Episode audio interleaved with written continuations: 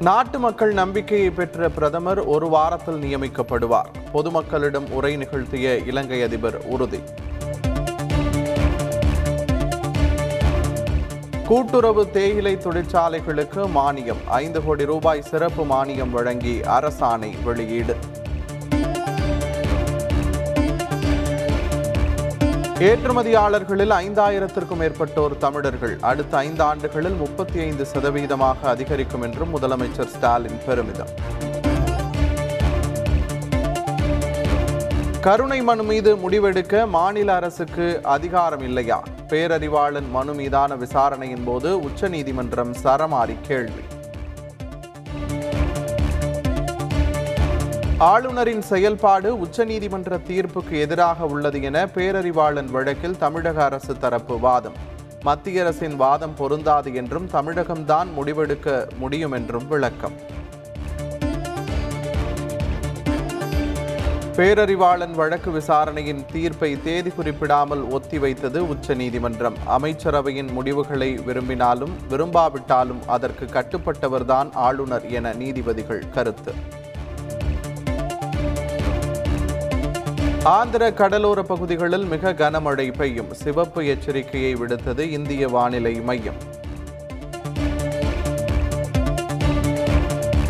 பத்து ஆண்டுகளாக டெல்டா பாசன மதகுகள் சீரமைக்கப்படவில்லை. மேட்டூர் நீர் திறப்புக்கு முன் மதகுகளை சீரமைக்க வேண்டும் என கடைமடை விவசாயிகள் கோரிக்கை.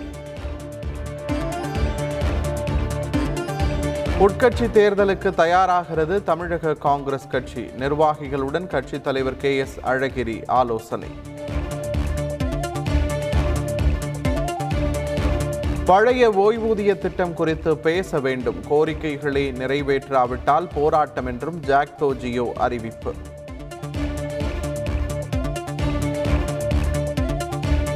பள்ளிக்கு அருகில் மதுபான கடை அமைக்க அனுமதிக்க கூடாது. உரிய நடவடிக்கை எடுக்குமாறு கோவை மாவட்ட ஆட்சியருக்கு சென்னை உயர்நீதிமன்றம் உத்தரவு. தாம்பத்திய வல்லுறவை குற்றமாக்க கோரி வழக்கு. இருவேறு தீர்ப்பை வழங்கிய டெல்லி உயர்நீதிமன்றம். மேல்முறையீடு செய்ய மனுதாரர்களுக்கு அனுமதி.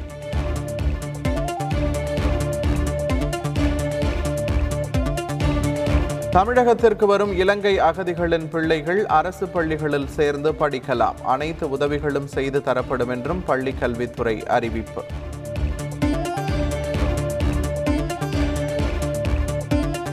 இலங்கையில் அரசியல் ஸ்திரத்தன்மையை விரைவில் ஏற்படுத்துங்கள். உறுதிப்படுத்தாவிட்டால் பதவி விலகுவேன் என்றும் மத்திய வங்கி ஆளுநர் நந்தலால் வீரசிங்க தகவல். இலங்கை பாதுகாப்பு நிதித்துறைக்கு செயலாளர்கள் நியமனம். மூன்று செயலாளர்களை மீண்டும் அதே பதவிகளுக்கு நியமித்து இலங்கை அதிபர் கோத்தபய ராஜபக்ஷ உத்தரவு. இலங்கை எதிர்க்கட்சித் தலைவர் சஜித் பிரேமதாசாவை சந்தித்தார் சீன தூதர். இலங்கைக்கு உதவிக்கரம் நீட்ட வேண்டுமென சீனாவிடம் வலியுறுத்தல்.